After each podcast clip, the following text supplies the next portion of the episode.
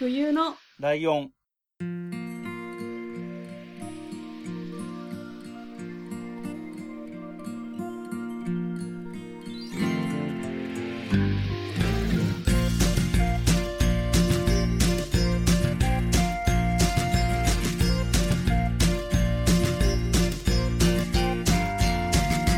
この番組は山梨県出身以外共通点のない2人がそれぞれ好きなことを話す番組です。冬のライオン第108回椿ライです。よ真冬です。ろしくお願いします。いしと8月に入りまして。はい。8月って去年もそうだったんですけれども、特別な感じでやっていて、はい。冬のライオンが始まった月なんですよね。ですね。で、しかもな真ん中ぐらいに始めたので、8月の前半はこの1年の終わりなんですよ。えっと、冬のライオン2年目の終わりなんですよ。うん。で、えっと、後半の2週分ぐらいが今年の始まりみたいな感じ、新年、3年目の始まりみたいな感じになるので、うんうんうん。えっと、2年目の終わりと3年目の始まりでまたゲストを迎えてっていう形を考えていますので、はい。まずは2年目の終わりを迎えるにあたって、去年と同じくですね、音亀の春さんに来ていただきました。よろしくお願いしおます。願いしよます。ろしくお願いします。100回超えおめでとうございます。あありがとうございまます。えー、ポッドキャスト10年生春です。す。おお、10年生だ。すげえ。すごい。いや、あのね、もう半年ぐらいすると、番組始まってからちょうど10年なんですよ。だ。だから始めた年を1年生とすると、今10年生です。そうか、そうか、そうか、そういうことです。そうです。うん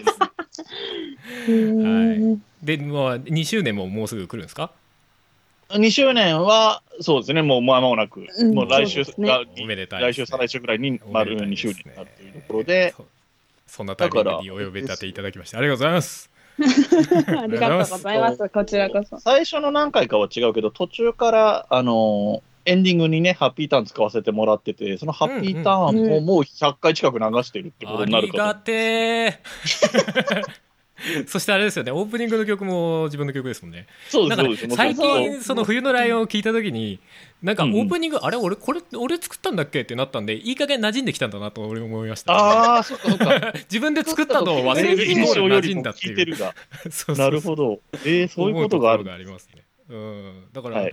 そうですね。他の番組とかそれこそ流行り物通信簿とか、うあのん。愚者の宮殿とか聞いててもあれこれ俺作ったんだっけなみたいな頃合いになるとあ馴染んできたんだなって自分で思う。なるほど。ところはその域に冬のライオンもいよいよ入ってきたってことですいやーでもね嬉しい。よく毎週続けてきたんですね。すごいですね。そうですね、なんとかどうにかこうにか休まず続けておりまして、で、今回が108回っていう感じなんですけど、煩悩の数。この数ですね。本当だ。そうですね。で、えっ、と、そんな形で、えっ、と、春さんを迎えてっていうところなんですけど、真冬さんなんか、うん。何を話したいのか全然僕知らないんで、どういう振り方していいかわかんないんですけど、何か何かお話があるんですって？いや、マジで私今迷ってるんですよ。これを話すべきなのかどうかっていうのを。まだ迷ってる。いや、まだまだ言いますけど、うんうん。あの、音がめ聞かせてもらっててあ、りがとうございあの、ますはるさんの寝言の回が結構好きで、わかる。ありがとうございます俺もあ古いれ古い寝言会とか自分で振り返ったら結構面白いなと思ってそうなんですよ。人の寝言面白いなと思ってたんですよ、昔から。で、あの、彼氏と付き合った時から、私、はいはいはい。結構貯めてたんですよ、その寝言を。おおメモってたんですか？誰にも言わずに。すごい寝言初期間やってたんですね。そうなんですよ。で、それを、まあ、やってた時に、あの、その、音神聞いて、え？と思って、これ私もやってるやんって思ったんですけど、もともとやってたんだ。へー。でもこれって、うん人となりを知ってるから面白いのかなと思って。そうですねああ、まあ、うちの彼氏がこんなこと寝言で言ってましたって、ポッドキャストで報告するのもなんかね、うんみたいな。私は面白いけど、みんなが聞いて面白いのかどうかわかんないから、あーなるほどそし。て本人の意思も一応あるしね。そうね。あ、そう一応これ言ってもいいって言ったらわけわかんないから別にいいけど面白いのこれって言われて。いや、それまあはそうだよね。でもでも言葉だけで、いや、面白いかどうか分かんないもんね、あれね。いや、そうなんですよ。だから、まあ、あの、はるさんに私もやってましたっていうことを言いたかった。いいじゃないですか。あ、やっぱやってん人いるんだ。こんなこと言ってたよ、みたいな。えでもその何？彼氏とはそれを、その話をしてこんなこと言ってたよみたいなので笑ったりするの？あそうです、そうです。あいいねほっこりするねけど、向こうはまあ、覚えてないから、言ってないとか言って。俺と同じ一緒の反応。そう、一緒なんですよ。いや俺が言ってるけどあれは俺じゃないってえそうそうそうそう、そうなんですよ。いいねなんかでも、一番、私が聞いてて申し訳ないなって思った寝言があるんですけど、うんもう、それあ言っちゃう。の、ポッドキャストの幽霊が追いかけてくる。あのマークに顔があるんだって言って、なんか夜中に言って言われた時に、あ私のせいだなと思って。めっちゃあの紫色のこけし追ってくるみたいないやでもあれあれにさリアルな顔がついてたらだいぶ怖くない？めっちゃ怖いで怖す。だって分裂してるっていうか、なんかしてますよね、体とあ。あ頭とね体がねめっちゃ怖い。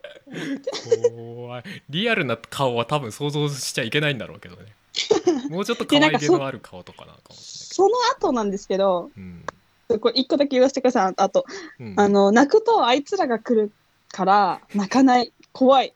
でも涙をかき集めて高値で売りつけるっていう。わけわかんないこと言って、あ、これぞ寝言だな、みたいな。すげえすげえめちゃくちゃ長文じゃないですかしかも めっちゃ喋るんですよ。でな内容が想像できすぎて笑うんですけどうん具体的な。高値で売りつける どういうことなの？いやでもそのなんか尻滅裂感含めてなんかそこから勝手にこっちがストーリー見出すのはちょっと面白いですよねいや、そうなんですよね。だからちょっと。よっぽどネタによかった困ったら、それもありってなかったことで、特集し。てもいいかもしれない。かもしれないですね あのでもねメモってる人のなんか感性みたいのもちょっと混ざるんですよね寝言ってなんかよくわかん確ないこと言ってる時があるから。だからなんか多分こう言ってんだろうなみたいな感性が混ざったりすると、はいはいはい。そこでねうん。面白くなるなっていう部分も思ったりはするんですけどね。でも最近ねあの嫁さんもなんかね寝てる時の眠りが深かったりとかねそういうのでね最近はもう全然メモってないみたいなことを言ってるんでね。もうしょうがないから最近あのう枕元にあの昔のスマホの録音をうん。あの録音状態にして置いといてであのえー。音音が鳴ると再生を開始してお無音の時は再生が止まるっていうやつなんですよ。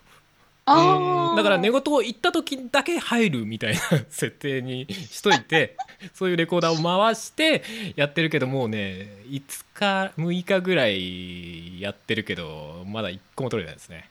ああ、そうなんだ。えー、これいいね。真冬さんさ、それでさ、撮った音声を使えばいいんだい。やでもねでもね撮った音声よりあどうなんだろうな、まあ、人によるのかもしれないけどどっ撮った音声よりも文章の方が面白いかもしれない、ああ、うん。そっか。そこ難しいとこ。音声で撮ると手間がすごい。うん。確かに。そうそうそう。えーでも面白い。そうなんですよ何の話だこれ。唐突に。そうなんです。あの「すいません。音亀」という番組をやっててですどうしても伝ね。そう「音亀」という番組での。あの基本的にな、まあ、何やってもいい番組と自分では思ってるんですけども。まあその中で、あの寝言をね自分が言ってる寝言を嫁さんがメモっててそれを発表していくっていう。だけの内容の、まあ、企画いや、があったり結構それいろんな人の聞きたいな。やってる人なんか少なくない気がするんですよね、これを。少なくないですかねそれでもちょっと集めたいですよねなんかね集めて。これは募集するパターンかもしれない。ちょっとした百物語みたいに「うちの寝言はこんなんです」とか言ってさ 一本ずつろうそく消しててさ最後何か起きるみたいな なんか起きそうだけどな寝言ってちょっと怖いけどあね、そうですね。言ってる人の人柄が分かると、ちょっとまた面白いかもしれない。いいや、そうなんですよ。そっちの方が。確かに確かえに誰も傷つかない感じも含めてちょっといいです。うん、そう。言ってる本人は俺じゃないっつってから。そうそうそああ、だそういう話の流れできたので、先にこの話触れると、うはいはいはい。えっと、音がめはね、あの、まあちょっと配信ペースは、やや、えっと、ペースがいい時に比べると落ち気味ではあるけれども、あそうですね。今は不定期ですからね。突然なんか週に3本ぐらいポコポコって上がってねあの3週間ぐらい休んだりとか普通にある 番組なんで。びっくりする。急に来たっていう時がある。急にまとめて3本撮ったりとかするあのフラフラな状態でやってるんで。まあまあ別に逆にそういうポッドキャストないよねと思って。まあ自分の中ではそれもありと思ってやってるんですけどね。うん。なんか、僕、まあね、あのさっきお話にも出た通り、冬のライオンって一応毎週休まずやってたりする、まあちょっと遅れたりした時はあるんですけど、基本的には毎週休まずやってて、うんそういう性格なんですよ。だから、不定期な番組って割かし苦手な方なんですよ。あの、止まったりしちゃうといつ次やんだろうとか思っちゃうタイプなんで。うんうんただ、音亀は実績がすごいです。さっき話の10年生だから、うんこのまま終わったりはしないんだなっていう安心安心感みたいなのがあって。いつか必ずまた配信があるはずって思ってるんで、でもいつか必ずあるはずって更新されたと思ったら急に最終回とかあるかもしれない。あまあまあ、そういうことでね、そういう恐ろしい話もあるので、まあで最終回と思ったら終わってないみたいなこともあったりするので、えっと、その辺の話にも入っていくかと思うんですけれども、うんうんうんえっと、前回来てもらった時にいっぱい番組やってるので、僕も把握しきれてないですなんていう話をしながら、何やってますかなんて話も聞いたと思うんですけど。えっと、この1年でというか、この、この収録日に近いところで急激な動きがあって、そうですね、今年、今年度に入ってからぐらいでね。多いですよね。うんっていうところの話を伺っていきたいんですけど、どう順番的に言うと、僕が聞いた感じで言うと、と、オトガメフェスですかね。そうですね、最初におとがめフェス今年やりませんっていう。そう、今年はやりませんということにしましたね。まあもう8年ずっと毎年やってたんですけど、ちょっと今年はなんか自分の中でこれだっていうなんかやり方というか、テーマとかがありますもんね、毎回ね。そう、まあテテーマとか。ーマとかもあるんですけど、なんだろうな、うん。まあやりたい形がちょっとなんか考えてる限りでも見つからなくて自分の中で。しっくりくる形が見つからなくてずっと考えてたんですけど、うん。ああ見つからない。うーんやめようってなって。え いやー今年はそその状態で無理にやってもやっぱり自分が楽しくないとやっぱりそれはお音っていうかそのコンテンツにねオトガメフェスっていうもの自体に出ちゃうと思うしオトガメフェスってなんだかんだで自分が中心にやってるからやっぱりそこがね楽しくないと。うん。なんか違うなーって思ってしまって。そううん。ね他の出てくれてる方たちのためだけにやってるわけでもないし、でも、そうね。いい加減なことやっちゃうとね、やっぱりそっちの出てくれた人にも迷惑みたいなこともあるかもしれないので、難しいですそう。そう。そうそうまあ必ず毎年やらなきゃいけないっていう縛りでやってきたつもりでもないんで、うん。まあ今年は逆にまあそういうことでって思って そうまあ今まで8年やってきたのはそれこそまあモチベーションモチベーションというかこう、まあ、ギリギリでも自分のしっくりくる形が毎年思いついてというかうんうんあってそこに向けてやってたんですけどちょっと今年はなんかどうしても出てこなかったんでまあそういう時もあるよなみたいな感じではあったんですけどね。う。ん。でそう「オトガメフェス」は今年はやらないとで、逆に言うと、今年やらないし、もしかしたら来年もやるかやらないか分かんないけど、えっと、永久に終わりってことではないんですよね。うんまあそのつもりですけどね。まあ言い言い切れないっていうのはあるんでしょうけど。まあそうですね。来年もやらないっていう可能性は別にありますけど別にいやらないと決めたわけでも全然ないんでうん。全然その自分がしっくりくる形がおまあ途中で思いついたりとかあればなぁと思ってますし音楽活動別にやるやめるわけでもなんでもないですし、なんか思いついた、思いつくかどうかっていうところも大きいと思うけど、うん、1年空けちゃうと、でもやっぱりやりたいなとかなりそうな気もするんですよね、そのモチベーション的な意味で。そうですね。ううん。んなんかどうあいう形大変だけど楽しいいからね、8年やってきたんだろうから。もちろんもちろん。そう。まあでもその8年の中でもちろん自分が多少変わってる部分環境的にもそうだし考え方的にも変わってる部分もあるから、なんかそことのすり合わせみたいなところがうんあるかな、今年はって思って、おとがめフェスまあに関してはまあ、一旦ちょっと今年はやらないといですね。うん。う、うん、ということがあって、で、次に発表された順で言うと、次が、うん、えーゲームなんとか。ああ、そうですね。ゲームなんとかが、まあ、あれに関しては、小平さんの、まあ、あそのゲームなんとかの相方であるね、小平さんの、まあ、環境的な要因で、主にそこの要因で、うん。まあ、ちょっと続けるのが難しいんで、一旦ここで休止しますって、かなり突然に、あの、終わる終わるからって。更新されたと思ったら最終回みたいな。そうそう、まさに。なんか不意、あの、まあ、大変そうなのは分かってたんですよ。浩平さんがいろいろ大変そうだなとか、まあ、ハルさんも大変そうだったし、うんうんだから、その、終わるって聞いたときに納得感はいくんだけど、その、なんていうの、いきなりが最終回みたいな感じだったので、うん。ちょっとびっくりはしたけど、実際聞いてみると、またちょっと事情が違うっていう特殊な配信内容で。うん。いやでもねまあ結果的にそうなったっていう部分もあるんですけどうんなんか終わるんだったらなんかそこに向けてこうなんだろうな。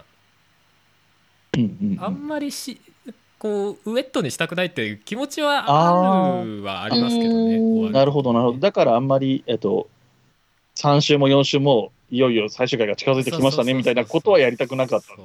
いやでもまあ確かにあの最後に多分なんか言いたい人とかもいるだろうなとかはやっぱ思うんですけどね思うしこっち側ももちろんそうは思うんですけどでも番組が終わるだけで別に俺らが死ぬわけでもなんでもないし実際ね、小林さんとかもツイッターとかで元気に配信発信してくるそうそうそうそうそう。だからまあ突然でもいいのかなって思う節もあるんですけどね。なんかあんまりウェットなんだろうな。皆様の思い出の回を教えてくださいとか。まあいいいいんだよ全然。いいんだけど。うん でもなんかうん基本的に番組って自分が発信したくてやってるもんだからさなんか皆様からのばっかりになっちゃっても違うよなとは思っちゃうんですよね。ですね。うん。うえー多分真冬さんは事情を全然知らないと思うんですけど、んうんうんはい。えっと、まあ、もともとテレビゲームというかゲームの番組で、うん。まあ、人気番組でもあったので、お便りがめちゃめちゃ溜まってるのが消化しきれないまま終わったんですけど、ああそうそうなんです。よそれは本当に申し訳なかったんですけどね。あの読めてないお便りがあー数十つありましたね。数十つあります。ええ。ちょっとそれを道連れに。でしかもその時に、えっと、2人、小平さんと春さんでやってるところに、えっと、ゲストもいてっていう状態でやっててう、んやってたんですね、お便り会自体が。うんうんうんそういう体制でやってて、で、もう本当に終わりますっていうテンションでずっと話してた音が終わ音音声が終わってから、うん。やっぱり体制変えて別番組みたいな感じで続けますみたいなのがそのまま入ってる、続きに入ってるみたいな感じなんですええ。まあそうでしたよ。最終回の最後にね。最終回の最後で、そうそうそう。皆さんさよならっつって、うん。お終わっはてってでその後に告知が入るみたいな。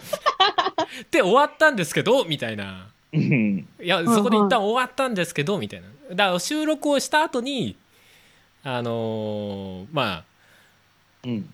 いろいろ話がありまして他にゲゲームなんと。かを使って番組をやりたいっていう人が、まあ、ダンさんっていう方がいらっしゃって、でその人がちょうどあのクラウドファンディングとかそういうのを使って、まあ、まあ要はゲームを作るっていう企画をそのゲームなんとかの中で話されててでそれをちょうど今からちゃんとやってこうとした時にゲームなんとか終わっちゃったんで。でゲームなんとか的にはすごい応援したかったんですけど、うん。まあ、うん終わっちゃったしなってなったところにまあそのダンさんという方がじゃあ一緒にやりましょうっつって、まあ、ゲームなんとかとしてだとあれなんでまあちょっと、まあ、外伝的な感じでやりませんかっていうのにのを俺に声かけていただいて今はその方と、まあ、外伝という形で各週で更新していますね。うんうん、うん。だから、なんかすごい不思議な感覚で、で、リスナーさんも多分リスナーさんによって捉え方がいろいろあるとは思うんですけどう、んうん一つの捉え方としては、小平さんの言葉とかからも読み取ると、まあ、このまま終わりにするつもりが確定的なことでもない。絶対に復活するとも言い切れないけど、うんこのまま終わりってわけでもないっていうような感じだったので、うんいずれゲームなんとかが戻ってくるのであれば、その間のリリーフ的なニュアンスとも取れるような形で番組があるかなという、今の新しいやつですね。そうですね。まあリリーフだけど別になんかうん。ゆゆるゆる長々やってる感じじゃなくて別に普通に やるならちゃんとやろうっていう感覚はありますけどね。むしろそうですね。逆にちょっと背筋伸びてる感もあったりとか。ああ、そうなんっていうのは正直ありますけどね。だから、うん。ねただ、単にその、ダンさんの企画とかがなければ、うん。無理やりつな誰かが代わりにつなげたところで、お便り消化して終わりみたいになっちゃうかと思うんですけど、そういうことじゃなくて、うんうん。そのやってる、クラファンで進めてるゲームを作っていこうっていうのの進捗の、ね、報告とかっていう、うん違う切り口の、うん。うん違う切り口だし、ゲームなんとかとしては関わってしまっていたことみたいなところもあるから、それを報告しながらっていう形でっていうところで、そうですね。で自まあ分自身もその ゲームに関わってはいるんで。そうそうそう、ハルさんもだから音楽、そのゲーム音楽で、関わらさせていただいてるんで。へえ。うん、だからまあそのゲームの、まあ、進捗今こんな感じで作ってますっていうのを報告しつつ、まあ、今までのゲームなんとかみたいに好きなゲームの話しゃべるみたいな形には今なってますね、うん、うん。ただ2人ともあの喋りのブレーキがぶっ壊れてるんで。あの1回目2回目2時間喋ってますからね。え各え。種配信なのにでもね。ダンさんまで喋り好きなんだろうなってすごい伝わってきます そうですね。止まらなくなってる時ありますけどね。あのゲームなんとかで言うとね、割とドラクエの人みたいなキャラ付けというか、はいはいはい。ドラクエのテーマの回に来てくれるゲストっていう感じだったから、うんうんうん。ドラクエの話をいっぱいしてくれてたんだけど、うんうんまた実際好きだから来てるので、そのドラクエの熱い話とか、本当止まらない感じとか、すごい伝わってきますよね。そうですね。そうです。面白いですよ、そういう形で、まあうん。うん終わ一応まあ形上はゲームなんとかは一旦休止になっていて、はい。ス番組が新たに始まった。まあ枠としては一緒ですけどね。そうですねフィードは同じところで配信はしてるんですけど、まあ、一応一旦終わって、まあ、外伝番組が、まあ、スピンオフ番組が始まったよみたいな感じですね形になってうんいうのがあって、さらにもう一つあったんですよね。そうなんですよねすごいあのアニマルミュージックレディオっていう自分がやってたバンドのね、アニマルキャスターズっていうバンドがあったんですけどそれの番組を7年ぐらいやってたんですけど、あのうん7年ぐらいじゃないな。ジャスト7年でえっ、と終了？うん そう番へー。番組というかバンド自体がまあ一応解散という形にうん。なることになってで、まあそうですね。番組も終了という形になりましたね、うん。それもその事前に全然決まってたことじゃなくて割と突然 決まったこああ、そうとなんだ。ったんで、えー。まあ自分的にはもうダブルパンチでしたよね。本当にいやまあそうです連よね。日連日 浩平さんから連絡来てでそのメンバーからも連絡来てみたいな。ダダブルでそのあやめる方向にガンガンって。そういう感じだったんだ。うん。ええではあったりはしたんでねそう今年はちょっと様子がおかしいっていう。今年はなんかな厄年かなんだみたいな。役ってわけでもないんでしょうけどね一概に。2年前の2019年の秋とかって、うん。えっと、そのバンドの方も、まあ、バンドとそハルさんのソロと一緒でのライブもやったし、うんうん。ゲームなんとかもイベントやってたじゃないですか。やっ、てましたね。うん。そうでしたね。2019年、あのあの年冬のライオン始まった年だったんで、取り上げたりしてたと思うんですけど、そうですねそれから2年後に両方なくなってるのが、ちょっとすごいですよね、やっぱり。まあゲームなんとかの方はまああのまあ奥平さんにねそうでおお子さんが生まれたりとかそういうので、まあ、基本的にはいいことが前提になってるし、そうそうんそうな悪い意味でもそうないですけどそうそう。でまあ事前に、まあ、そういう時が来るかもねっていう話はされてたんでまあ来ちゃったかっていう感じだったし。そうなんですよね。うん。だから、小平さんのツイッターなんかも追ってたりすると、ツイートからもちょっとそういう雰囲気にじみ出てたりすることもあるし、うんうん。で、ね、なんかそんなにすぐ終わりそうでもないけど、はやつも別に、はやつはまだもうちょっと頑張りますみたいな言い方してたり、それこそいつ終わってもっていう雰囲気を感じさせてくるなとは思ってる。まあ基本ポッドキャスト番組なんかいつ終わってもおかしくないですけどね。そうなんですよ。みたいなところはうん。思ってた方がいいと思うけどな。うん。個人的にはね。好きな番組、まあ明日終わるかもしれないよみたいな。そうそう、数聞いてると、本当に最終回もなく、そのまま配信が終わっちゃう番組とかだっていくらでもあるいや、ありますね、いっぱい。そう。ですね。なんかね、フェードアウトみたいなのも結構ありますよねそういうのに比べると、割とね、まあ、正式に発表したりとかっていう形でしてくれてるので、まあ、うん。そういう意味ではほっとするというか、安心するというかそう、ですね、突然では確かにあったのは、うん、すまんっていう。すまんっていう感じでしかないんですけど。えっと、話がちょっとだけ戻ると、うん。うんえっと、音がめは、その、まあ、不定期は不定期ですけれども、えっと、まあ、継続されて、まさにね、最近も配信が3回ぐらい連続で配信されてたりもするのうんうんうんで、まあ、撮れるときに撮って、まと、まあ、ある程度まとめ撮りして、うんまあ、3週連続とかそのぐらいのペースで、うんまた配信したりとかいうことでやってかれるのかなとは思ってるんですけど、うん、そうですね。しばらくしばらくというか基本的には不定期で撮れる時に撮ってっていう感じでやっていくつもりでは全然ありますよ。で今、動いてるっていう意味で言うと、そんなところですか、動いてるって止まったものとかっていうところで言うと、そんなところ、まだ他にも番組自体はあるじゃないですか。そうですね。恒常的に動いてるのは音がめとえっとまあさっきのゲームなんとかの外伝今外伝になってますけど「だるまの神殿」っていう番組と、うん。まああとは時々あの趣味で更新してる「あのトガの日の窓辺」っていうあそうですね、それ確か、そううん。前回出てもらった時にその話ちらっと初めて。した気がしますね。そうですね。そうそのはい時なんかまだ俺あれなんだよな俺がやってるって言ってない時だよね確かにそうそうそうそう、言ってなかったけど実はやってんすよ。よとか言ってね。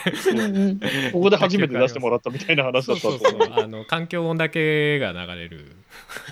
番あ組がそうあれはそうか、それこそ不定期だけど、なんかね、雰囲気的に言うとひっそり続けてますよみたいな。俺が面白いかなと思って始め勝手に始めてまあ時々そのまあ窓からの環境音だったりとか自分の家の近くのね、環境音だったりとかなんか近くの川に行ってせせらぎ取ってみたりとか。え。ー それをただあの流してるっていう番組なんですけど。でもあれね意外とねなんかね意外とっていうかなあのアンカーから配信してるんで再生数が見れるんですけどはいはいはいはい。あの一番いってる回がなぜか1個だけ800回とか再生されててどうしたえーみたいな、すごいえ 何？どうしたみたいなね。もうなんかあったえーのかそれはすごい。わかんないですけどね、特に別に特段なんかすごい回でもないのにみたいああ、そうなんですな、うね。ん、こうなんか、なんか聞こえててほしいなみたいな時ありますからね。なんかそういう、なんか、そういう需要があるのかなって気はしないでもないですうね。うんまあ、ちょっと癒し系なのかなみたいな感じはありますけど、いやでもあの番組ねいや個人的に面白いかなと思ってまだいい何も来てないのが前も話したんでしたっけねあの環境音をそのリスナーから送ってきてもらうっていうのがあったら面白いなと思ってたんですよ。あ、ああ。あそうそうそうそうメッセージの代わりにうちの家の周りこんな音してますみ。でそれをそのまあ人の声とか入ってたらちょっと、まあ、プライバシー的にねあれだったりするようなところは俺の方でカットしてああ。ー環境音だけ残してそのフィードで配信するみたいなのはあっても面白いなと思って。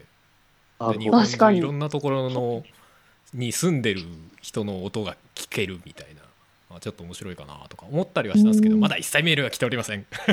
なるほど。まあ、その番組も募集とかのね、あの感じが伝わりづらい傾向まあまあまあそうそうだと思いますよ。音だけ番番組では言葉一切出てこないんで。うん。一応そのねあの説明テキストのところにそういう情報を書いあでも書いてないか。ツイッターでしか募集してないですね。そうか。あそういうのもあるかもね、ううんんえーというような状況、ハルさん的にはこういう状況っていうところなんですけど、うんうん。まあね、あの、ポッドキャスト業界というか、業界じゃないですけど、職業じゃないんで、業界もちょっと違うかもしれないですけど、うんうんうん。ポッドキャスト界隈は結構この1年、うんうん。動きが激しかったかなという印象はあって、まあまあ、その前の年からね、ポッドキャストアワードとかが動き出してて、今年もあってっていう感じですけど、うん。うんまあ、 Spotify がね、動きまくってるなっていうのが僕の印象なんですけど、勢い的には Spotify がやっぱ一番ある感じはしますね。そうですうん。ねなんかその配信さされてる番組の数がどうとかっていうことよりも、うん。うんうん Spotify が、えっ、と、スポンサードっていうか、協力する形でいろんなことが起こってるとか、雑誌のね、うんうん。特集が組まれたりしてる背景にも、スポンサーとして Spotify がいるのかなみたいな雰囲気があるやつとかもあるし、うんうん。ねポッドキャストアワードにも絡んでるし絡なんんなら引き抜きもしてるし。ね、ねで Spotify オリジナルの番組も結構ありますからね。ありますね。そうそう。であれでしょ？アンカーっていうポッドキャストの配信プラットフォームも持ってるでしょ？うん。でまあ。そうそう、ね、日本ではやってないけどあとし番組に CM 入れてね収益化みたいなことも、まあうん仕組みとしては持ってるんですよねだからまあね、アンカーと Spotify が、ね、同じ、実質同じ会社だから、そう Spotify がアンカーを買い取ったんですよね、うそうですね。ん、買収したうん。で。えっと、冬のライオンは違うんですけど、僕がやってるお後がよろしいようでもアンカーでや今やってるので、うんうん。あの、アンカーにアップすると、本当にノータイムで Spotify には反映されるので、うんうんで、ー。このところアップルが絶不調で全然反映されないから、ああそうね。今なんかね、いろいろバタバタしてるっぽくて、ちょっと配信遅いとか多いんですよ。ああなんかそんな話は聞きますよね。ね、よ時々出てくる。自分もそう感じることあるし、他の人のもそういうツイートとかも見るので、うんうん。っていうのに比べると、まあ、アンカーとの関連性でいうと、やっぱり Spotify の安定して早いのはすごいなとは思うけど、そうですね。Spotify の無料会員だとあのー結構 CM 挟まるんですよ曲聴いてるとね。うんうんうんいろんなプレミアムプランに入りましょうみたいな CM も流れるんだけど、その中にちょいちょいうんうん。このポッドキャスト Spotify オリジナルの番組それこそ古典ラジオとかの CM が挟まったりとか結構入るんですよね。ええー、ー、そうそう。それあ。それ聞いてもなんかあやっぱりなんか力入れてんだなーっていう感じはしますそっかそっか。うん。音楽を無料で聴いてる人に CM が入っていってるのか。そうそうそうそうそう。なるほどね。あ、そうすると、そうかそうか。音楽媒体として聴いてる人が、ポッドキャストを知るきっかけになってくるってことですもんね。そうですねだからなんかうまいこうとなんかやってるなー感は個人的にはあるんですけどねうんうんう。うんん思います、思います。まあ言うてまあアップルも最近はちょこちょこ動きがありますねサブスクリプションああ、そうですね。を始めたんですよねポッドキャストねそうですね。そうそうそうそうそうですね。やってる人もいるはず。まあ要はあれですよね。あのうんまあ配信側が課金してもらえるようにする仕組みというかこのチャンネルを聞きたい人は月額いくら払ってねみたいのを設定できるようになる、そうですね。だから、みたいな。そう聞きたい人が直接うん。配信してる人にお金を払ってるような方図式ですよね、図式として。そうですね。まあ、そのシステム上は、間に入るのかもしれないけど。うん、年間2400円アップルにお布施してうん。であのーそのあ。番組を聞きたい人は何円だっけな？なんか50円ぐらいから月額を設定できるんです、えー、そうそう。かなり少額からできるからまあ確かにそういうのはありかねとは思わんでもないですけど月額50円って すごすごいですよねだからワンエピソード50円とかだったらまあああって思うけど月額50円って1個あたりそっか10円みたいな そうそういう感じですよね。10円ぐらいですよね。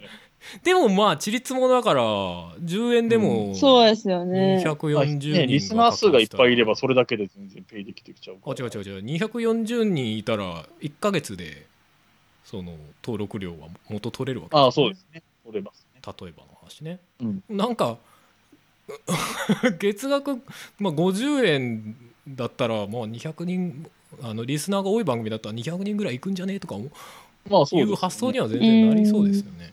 あとは、まあそうですね。だからもっと、あの実際の今のリスナー数がね、もうちょっと高め、500から1000とかいるんであれば、うん半分とか4分の1がお金出してくれる可能性があると思えば、踏み切れなくはない線かもしれない。うんうんうん。なんかあれもその値段設定といいちょっと面白そうだなとは思いますね。自分がうん。やるかって言われると よくわかんないですけどですねそういうコンテンツ作ってるかって言われてもうーんみたいな。うん確かに。自分の場合は曲を作あってな。んとかした方が。ハルさんは絶対曲でやるべき。うんうんうんそう音がめなんかねもう寝言聞かされて50円払うとか意味わかんないからね。あーみたいな。50円払って寝言聞くのみたいなさ。寝言ってなんか上言言ってるんじゃないからね。本当に寝言だからね。そうそうそう。皮切りそうめんとか言ってるやつを聞かされる。おおーってなるよねきっとね。なんだろう。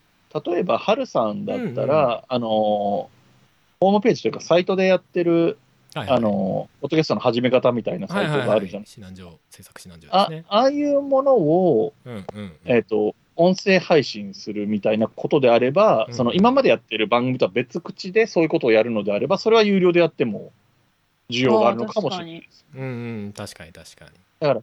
なんか僕らにしても、冬のライオンを今の、今ね、もちろん無料でやってるのを、こっから急に、たとえ50円でもお金取りますって言われたら、ちょっと、なんていうのかな。でまあ、そういうことやる人もいるから一概には言えないですけど、僕の個人的な感覚としては、ちょっとリスナーさんを裏切ってるような気分がなんかあるんですよ。まうんあ言わんとしてることは分かりますわねで、うんだったら、僕が自身が、ポッドキャストでどうしてもマネタイズしたいんだって思ったら、やっぱりその、もう少しナレッジ的なというか、そのね、リスナーさんのためになるようなことを提供できるものを作って別番組としてやるとかだったらまだうんいいかなって気はするけど。かもしくはまあもう完全にそのファンに対してのおまけみたいな感じでああ、密度の濃い感じのね、ププラスアルファとかねはいはいはい。ちょっとおまけトークがついてきますよぐらいで月額50円ぐらいだったらまあいいかみたいなさ 例えばねそうディープなそうですよ。うんだってこれでもう絶対やりませんって言ったらもう、あとないですよ。うん で、これでなんかみんなやってるから、うちらもやろうみたいな感じだと、あいつあの時空いてたのにみたいな。いや と人間はね気が変わるんですあの時ああ言ってたけどあの時の俺はあの時の俺今の俺は今の俺でいいとかまあまあそうなんです。いや気が変わったんだっつってまあまあ、そうですけどそんな。ことはあるっつってそうですね。その、なんだろうな、人気番組のね、ことを出すと、その過去配信を有料で売ってたりとか、うん。まあ、あるスタイルじゃないですか、そういうの。はいはい。あと、まあ、だそれがだから、過去配信じゃなくて、おまけの特別音源みたいなのを有料でっていうのは、まあ、全然、ね、リスナー数が多いところであれば、当然、なんだろう、熱心なリスナーさんもいるから、そのぐらいの額全然出しますよ、とうん。思うのでね。そうですよね。まあ極端な話加工配信だから例えばなんか過去何十回より前聞きたい人はここのサブスク登録してくれると聞けますよとかねそういう形も、うんああ、それは、ああ、それいいですね。ねやってほしいみんな。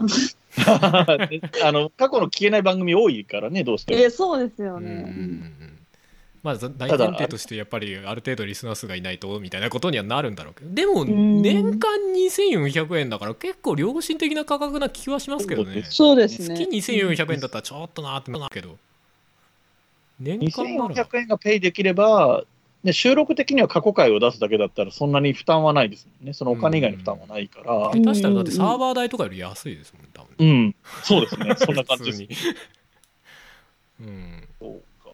まあなんかこういうのをねなんかまあ使わなきゃいけないみたいなことは全然ないけどなんか自分のや,、やりたいことにちょうどうまくはまったりするやり方というかパターンの一つとしてこういうのあるのはすげえいいなとは思いましたよ。そうですよね。うんだから、そうそうそう。あの、全員これ、有料にしなきゃいけないって話じゃないから、そうそうそうそうそう。うんうんうんえー、何、ね時代に乗り遅れてんのみたいな感じにはならないならない。うんいやいやならないでほしい。いやどっちも選べるっていうことなんで、そうそうそうあの、何無料で続けたい人は別に目くじら立てることでもないですよってとこもありますこういう話が出ると、結構否定的な意見出す人もね、割といるのまあそうっで、すねそうん。うん、全然そのリスナーと配信者側がウィンウィンみたいな形であれば全然いい気がしますよね。でもなんか実際どうなんでしょうね、なんかビジネスハウツーみたいな サブスクいっぱいになりそうな気がちょっとしないでもないですけどねなんかね、でもそうですよね。そのうん、僕らはどうしてもいる場所が割とこのレジャー系というか、その趣味系とかコメディ系とか、まあ、うん。せいぜいテック系ぐらいまでっていうところが多い中で、実際の需要ってやっぱり英会話とか、ナレッジ系ニュースとかそのビビジネスマンが通勤時間にきを有効に使いましょうみたいなノリの番組とかの方が本来需要があるので、そういう人たちはよっしゃ来たって思ってるんでしょうね。っていうことだと思いますけどね、うん。まあそういう中でちょっと息抜きでみたいなところでね、有力コメディ系とかはそこでやっていけるっていうのもあるのかもしれないですけど、うん。そうですね。英会話とかでやっぱはいポッドキャスト知ったみたいな人多いですもんね実際多いです。ですね。僕も実際入ったのはラジオのポッドキャスト版みたいなところから入ったけど、うんうんそれ以外にどんなのあるんだろうって思った時は、やっぱりバイリンガルニュースとかに行きましたからね、最初、一般人がやってるやつ最初に聞いたのも今のですね。うんまあ、ランキングの上位にいるので、んとりあえず聞いてみようっていうのもあるけど、まああそこ半分やっぱり英会話系みたいな部分もありますしねぱ強いですよ。部